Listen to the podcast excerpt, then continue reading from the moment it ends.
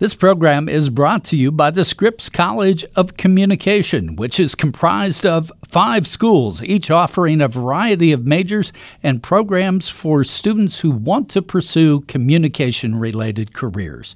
Learn more at ohio.edu slash Scripps College. Welcome to Spectrum. Spectrum features conversations with an eclectic group of people. Some are famous and some aren't, but the common thread is that they all have captivating stories. Today we're talking with Tolu Olorunnipa, a White House correspondent for Bloomberg News. He served in that post under the last two years of the Obama administration and the Trump presidency. He's had previous reporting experience in Florida and has garnered numerous awards. You may also see him as a guest on Bloomberg TV, CNN, C SPAN, PBS, CBS, and MSNBC. He also appears on National Public Radio. We talk about covering this particular White House and how a White House correspondent goes about doing his or her job in the chaos of the Trump White House.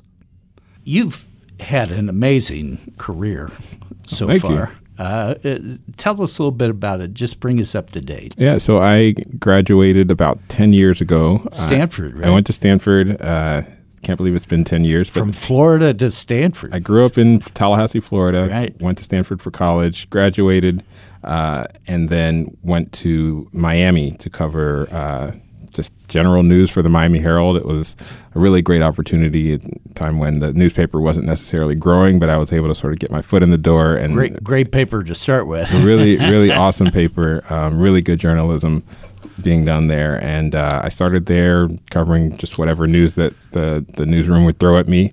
Um, lots of really interesting stories, and then I ended up covering real estate. It happened to be at the back end of uh, of the real estate crisis down in Florida, and um, I had never even bought a house. I was still living in my first apartment, and they were like, "Oh, do you want to cover real estate?" And I was like, "So you, you, had to look at mortgages, right? This, Mor- this complex uh, series of sham financing, right? Right. And this was a very interesting roller coaster time in, in Florida real estate. So uh, I got to meet a lot of really interesting characters and tell some interesting stories, both on the high end, you know, very expensive homes being sold, but also on the low end of you know people either having their homes foreclosed or dealing with very uh, shady uh, real estate operatives who would uh, really you know leave them in really tough situations when it comes to their housing.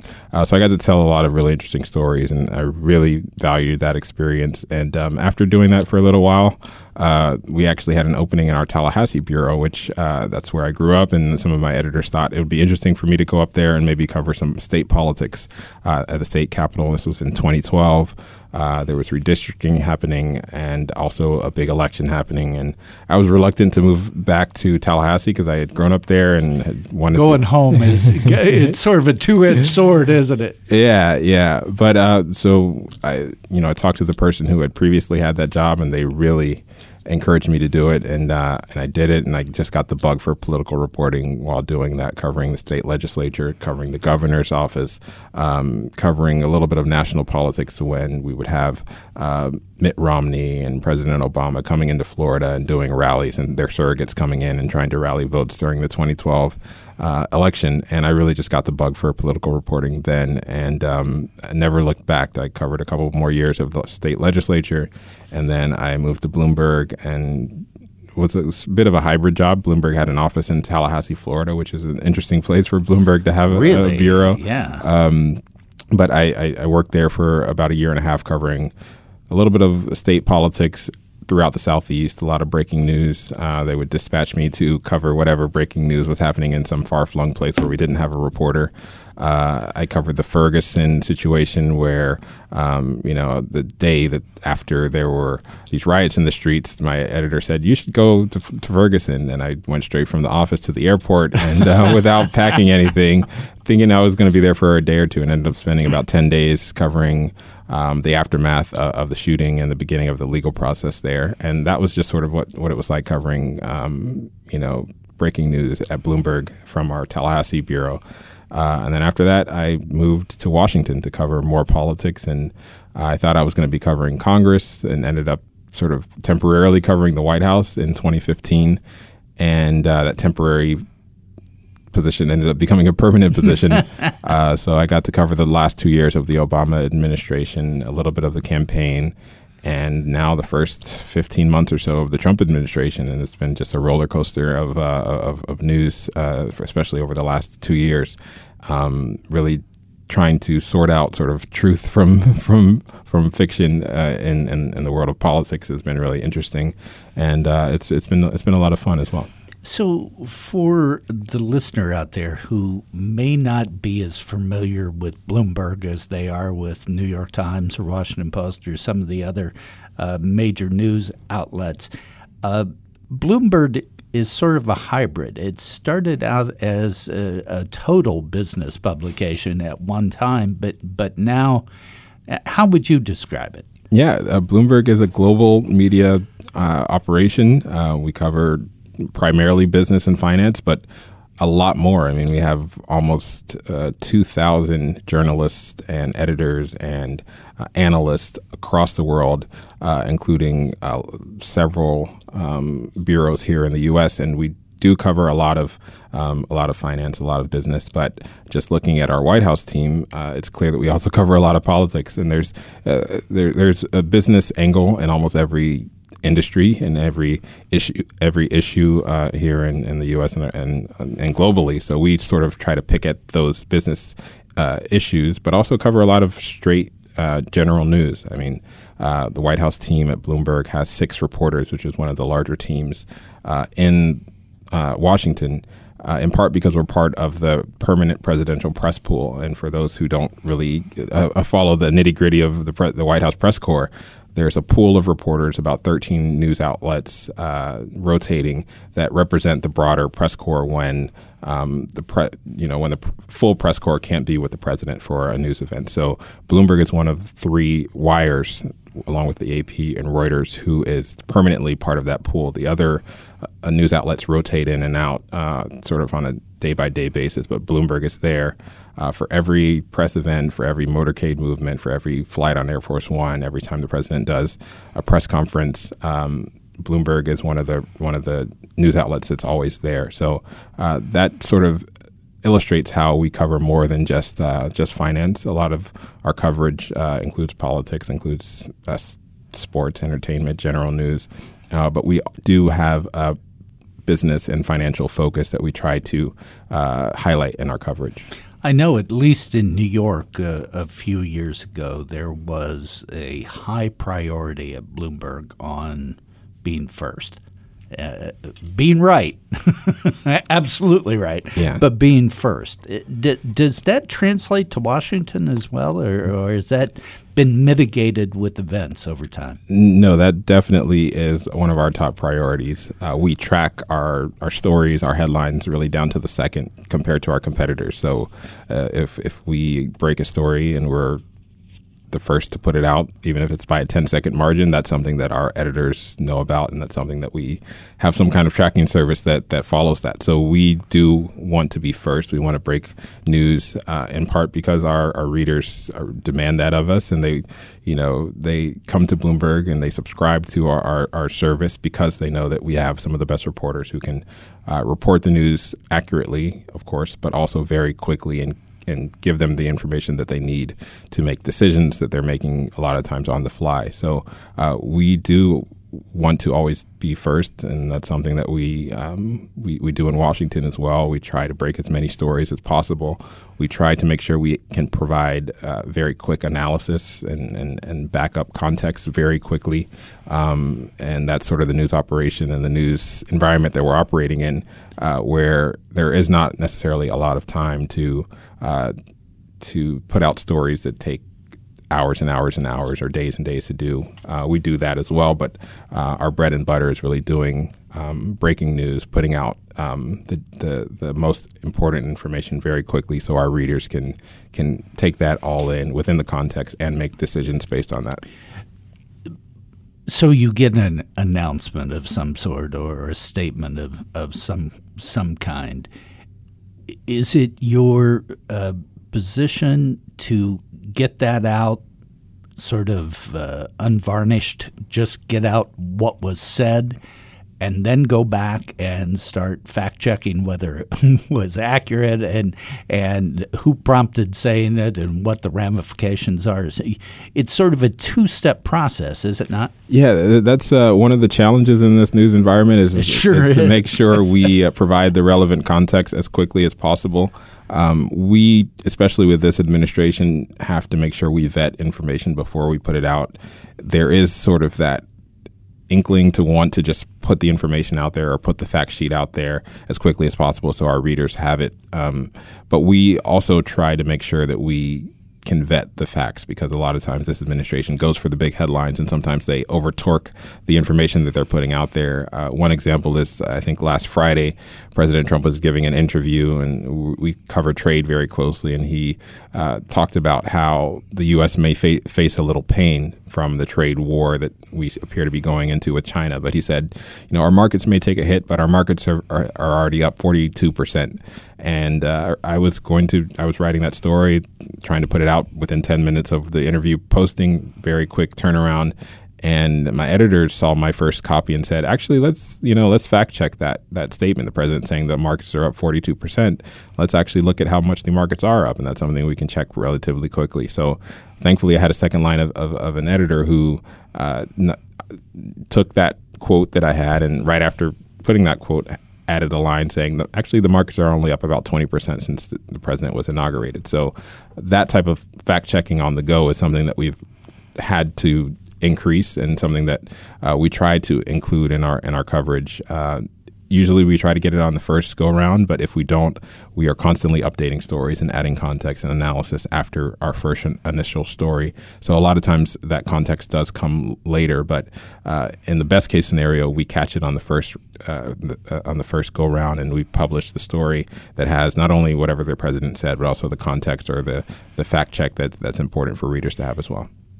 I know Bloomberg uh, in the past, and I assume it still is, uh, as well as the Associated Press, uh, have pretty strict rules about using confidential sources in a story and quoting them as confidential, right? Unnamed sources. Yeah. Uh, that's not the case with everybody, and and certainly we're now in an era where we see multiple unnamed sources. It's not uh, unusual to see the Washington Post or New York Times with over 20 right. un- unnamed sources confirming a particular position. Is that still Bloomberg's position? And if so, do you find that as restrictive in you, what you do as a reporter? I think that's one of the most important issues uh, in, in, Washington reporting today. I mean, it, there's been this explosion of anonymous sourcing and uh, and and leaking and and leaking, which is important. I mean, it's important for reporters to be able to grant some anonymity to people who are telling you sensitive information that could get them fired or get them, um, you know, expelled from the meetings that they're in. Uh, that's important information for the public to know. So there's that balance that we try to strike. Bloomberg is very restrictive, much more so than other outlets. We are not allowed to quote uh, in most cases uh, sources that can't be named. So we have to paraphrase what what they tell us and say, you know, source familiar with the matter. We have to make sure we tell our editors who the sources are, so that there's some accountability. That it's not just you know someone we made up or some someone who doesn't know what some they're talking about. Mythical, high-ranking White House source. Right, yeah. right. Um, but that is a big challenge because for our readers, not being able to know who is behind whatever information we're putting out um, a lot of times that rightfully makes them wonder sort of how credible is this information. So it's important for us as reporters to make sure we're accurate and make sure uh, we vet our sources, make sure we have multiple sources. A lot of times our editors will not let us run a story that if it's just one uh, anonymous source, we have to have multiple sources. But it is a challenge, and especially in this current age of journalism, there's so much anonymous sourcing out there that uh, just to keep up, we kind of have to make sure that we're also putting out the important information, even if it's based on anonymous sourcing. My preference is definitely to have people on the record. And when the White House tries to hold background calls where they demand anonymity to brief a group of reporters, I generally tend to ask that the information be put on the record just as a matter of principle. They don't always agree to that, but I think it's important for us as reporters to push back against um, a lot of times the, the, the inkling of the White House and White House officials to ask for anonymity when they're telling you information that is not sensitive or information that they could easily put their names on, and sometimes information that they just spoke on t- television, uh, you know, an hour ago, and then they ask for anonymity to say the same information. So it's something that reporters have to guard against because uh, it does hurt the credibility of the industry when there's so much reliance on people protecting their own identity and not uh, not speaking whatever they have to say under their name or under their position. In in my lifetime, I don't think that I've ever seen a time uh, like now where we are seeing so many news outlets quoting other news outlets as sources of information and then either building on the story or just paraphrasing the story that somebody else uh, broke that that used to be a no-no. Uh, but but now it seems to be the norm uh, on some occasions but at the same time there is a, a highly competitive streak uh, talk about sort of that dichotomy yeah, especially on the White House beat, um, we are fierce competitors with our you know our colleagues, but we spend a lot of time. I just talked about the, the pool situation.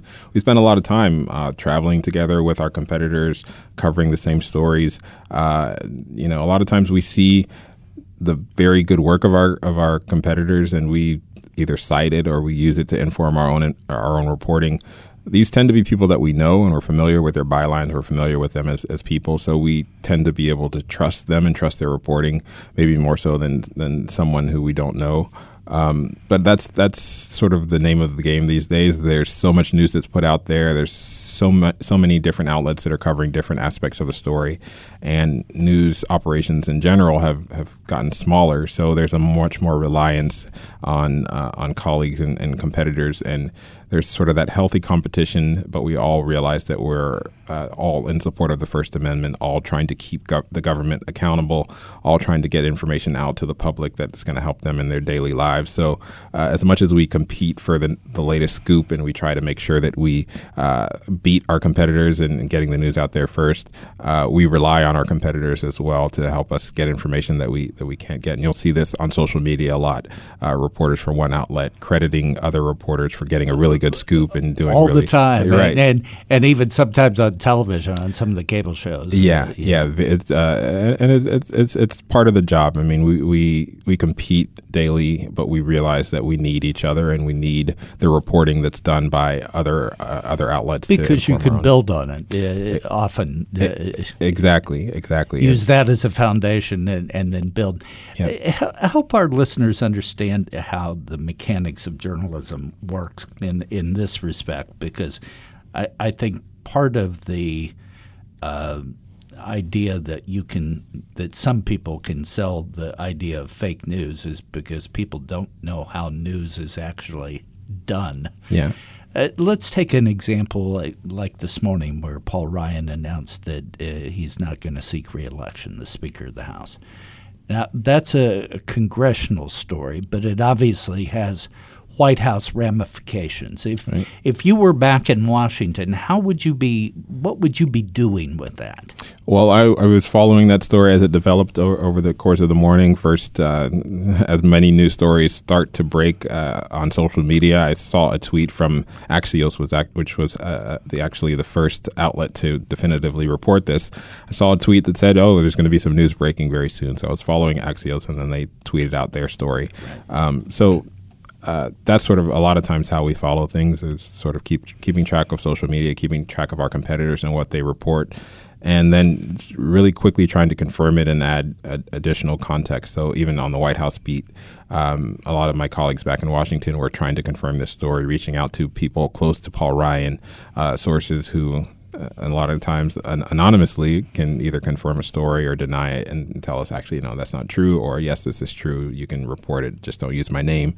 Uh, and that's really how we uh, matched the story at, at, Bloomberg and then we added on additional context reaching out to the White House to find out what their reaction was reaching out to uh, other allies to, to find out what does this mean for the Republican Party more broadly? Is this going to be the start of an avalanche of additional retirements? Is this the Republican Party sort of ceding the House of Representatives to the Democrats, who appear to have a good shot at potentially taking over in November. Uh, what does this mean for a number of different things? What does it mean for how the Republican Party is going to address President Trump, who many see as a drag on the ticket?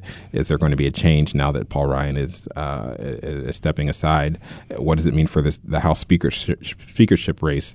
Uh, Republicans are already sort of jockeying to replace Paul Ryan. well, he'd be more unfettered. Uh, uh, Poten- potentially. Now, uh, like Senator Flake and others that, that have said they aren't running. Right, yeah yeah, and that's something that we'll also watch. Will the will Speaker Ryan sort of continue to enable the activity of the president, or will he stand up to him in a more uh, robust way than he has in the past?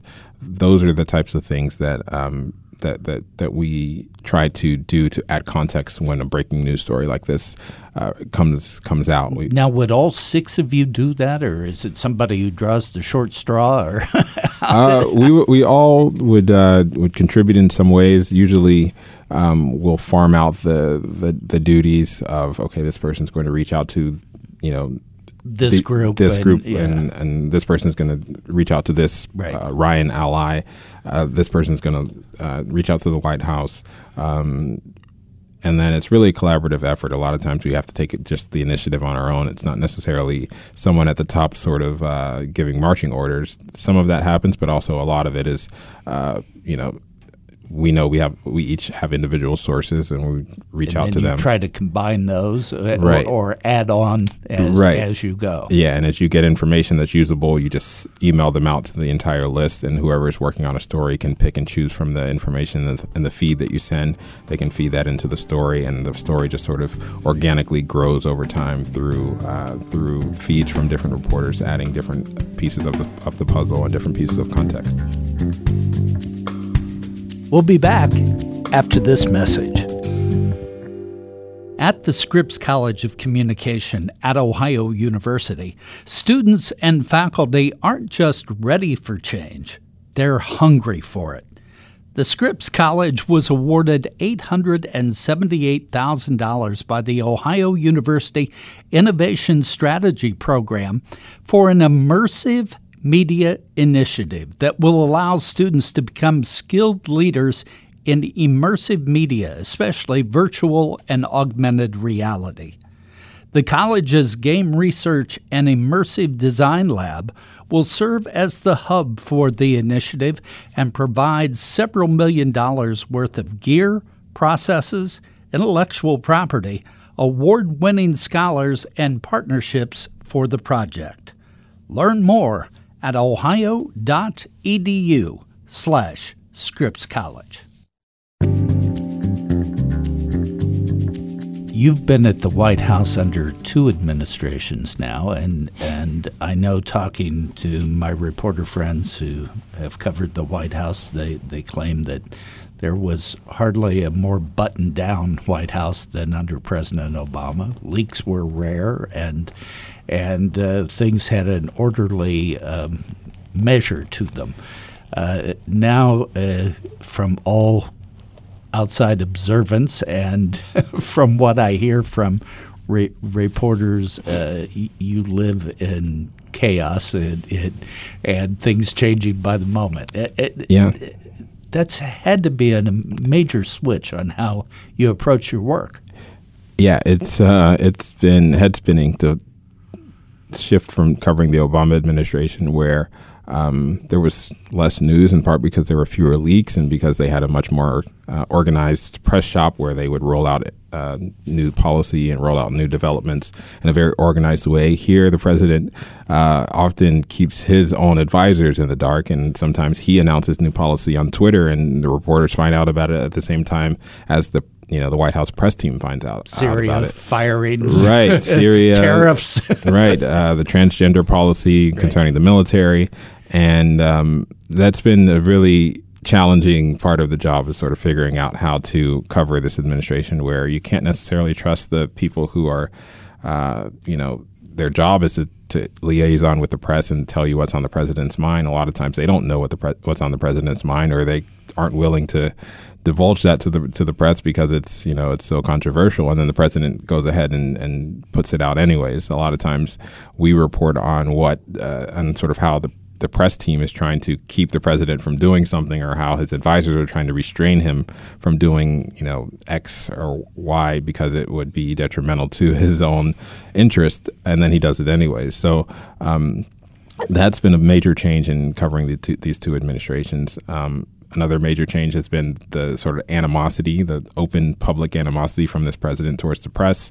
Uh, every president sort of uh, can be unhappy about press coverage, but none that I've seen uh, in the past has been as open uh, about really trying to not only attack the reporting but also undermine the overall credibility of, of the press and saying uh, that the press is the fake news and that we're actually making up sources and right. um, we're, we're, putting out false information as this broad conspiracy against him. Um, sort of ha- navigating within that has been a very interesting challenge because you know we don't want to be part of the resistance necessarily. We don't necessarily see ourselves as the opposition party the way uh, President Trump's advisors do. Uh, but we do have a job to do in terms of you know keeping him accountable and making sure we are reporting the facts to the people, and um, that's been a challenge. You know, sort of not necessarily punching back when the president tries to attack the press directly, but continuing to do our job and continuing to put out information that is uh, useful to uh, to to our readers and to our viewers that can that can help them, even though we're being attacked constantly from uh, from the White House. That had to really uh, be a, an extreme measure of restraint when you were called the enemy of the people. Uh, you collectively, right. certainly not you individually, but but right. but uh, that had to make your head spin. Yeah, I mean, I think the broader challenge is we know that this is a president that wants to. Uh, undermine the press in order to discredit a lot of the factual and you know honest and very much accurate reporting that we're doing and make people think that, oh, those are just biased reporters, even when we report things that are true and factual. So that's been one of the biggest challenges. We can't necessarily punch back at the president by saying, no, we're not the enemy of the people. You are undermining the, the free press and, and you're horrible. We can't say any of that because we have a very neutral position in this in this role. But it is important for us to give readers insight into how we do what we do and why we are accurate and why we are honest and why we don't have a vendetta for the president, uh, but we just have a, an allegiance to the truth and to the facts and, and, making sure that we are keeping anyone who's in power honest and making sure that the, the taxpayers are, uh, are, are well regarded and and and uh, and uh, advocated for. Um, by the free press that the founders of this country um, held in such high regard that they decided to, you know, to to defend us in the uh, in the Constitution and the Bill of Rights. So I think it's important more than ever for us to make sure that a or readers know what reporters are doing, how they're doing their jobs, why we're doing it, and um, countering some of the, the, the negative propaganda from the administration by giving readers more of an insight into what we do and how we do it. You were in the press briefing room often, uh, and uh, we sometimes see it streaming or on various networks, and uh, I think m- most of the people who watch it scratch their heads and go, "What the hell is going right. on here?" Uh, and sometimes people are going, why don't those reporters fight back? Why don't they argue that's not true? Why do they why did they let her get by with uh, what she what she's saying? Talk about the dynamics of that room and, and what your role is uh, in, that room. Yeah, that's a that's a, a, really interesting question. Um, the press briefing room is really where um, public usually gets the, the, the, the, most insight into the interaction between the press and the White House press team. And really, our job is to try to get information in a way that the American people can digest it in a way that's helpful for them from the administration, hold them accountable in public, on the record, in front of the cameras, and help the administration to get their message out and sort of answer important questions that uh, the public wants to wants to know about. It's sort of devolved into, um, you know, a situation where we don't usually get a lot of information. We get a lot of obfuscation and attacks from the podium, and um, it is a it is a valid question as to sort of how. Um, you know why there isn't more pushback. I think part of it is the nature of the, of the press briefing room and the way that they've the way the White House has sort of a, a, you know chosen to address the press by you know keeping the the press briefings very short, um, limiting the number of questions and the number of follow up questions, and the fact that as, as, we talked about earlier, we are all competitors. We do ha- come in there with different um, you know different outlets and different goals for what question we want to ask. And a lot of times, when you only have one question and your editors want you to ask about a specific issue, if the person before you asked a question that wasn't adequately answered, you kind of face a choice: Do I follow up and really press uh, the press secretary on this issue to make sure she answers the question, or do I ask the question that I that my editors asked me to ask about that probably hasn't been addressed yet? And that's been a challenge. I think we all would like to be able to um, follow up on our colleagues' questions more and really pin the administration down when they say things that either aren't true or are not fully, you know, fleshed out and that need to be more more more fully explained. Um, to, but, to put this real quick in context, yeah. uh, press briefings uh, historically have been sometimes an hour, a couple of hours. Yeah. Now, now twenty minutes is a long one, right? Right. So, so yeah, that that gives a context of how yeah. limited your time is. Yes, they are much shorter, and they the, the, the answers are less, much less fulsome. The the press secretary bounces around the room much more often, and I think that's a strategy that they've used in order to sort of divide and conquer.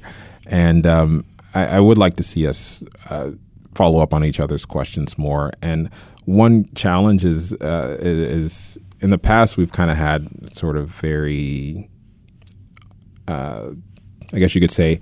Um, boundaries as to what types of answers we might get from the press secretary, but this administration usually goes far beyond those boundaries and sort of sometimes leaves the press shocked when they say things that are so far outside of what is expected that we don't necessarily have a quick response or a quick retort or have the facts in front of us to say, actually, this fact that you sort of pulled out of thin air is completely wrong. I think everybody can identify that. They've had a conversation with a friend or a colleague who've said something that's so outrageous that your head sort of spins. Right. And, and, and you an hour later you think I should have responded this right, way, right? Right, yeah, and and because the, these press, press briefings are so short and because they move along so quickly, a lot of times we don't get to do that in in, in real time. But I think that's uh, that's part of our job is to sort of you know up our game and be ready to live fact check uh, the press secretary in that room and really challenge them when they say something that's just completely inaccurate or not backed up by by the facts and um, and follow up on our on our colleagues. That's something that I hope we do more of. A, a new concept, uh, relatively new, uh, has been the, the, use of reporters uh, on live cable shows. Uh, I see you often on uh, Brian Williams' 11th Hour uh, on MSNBC.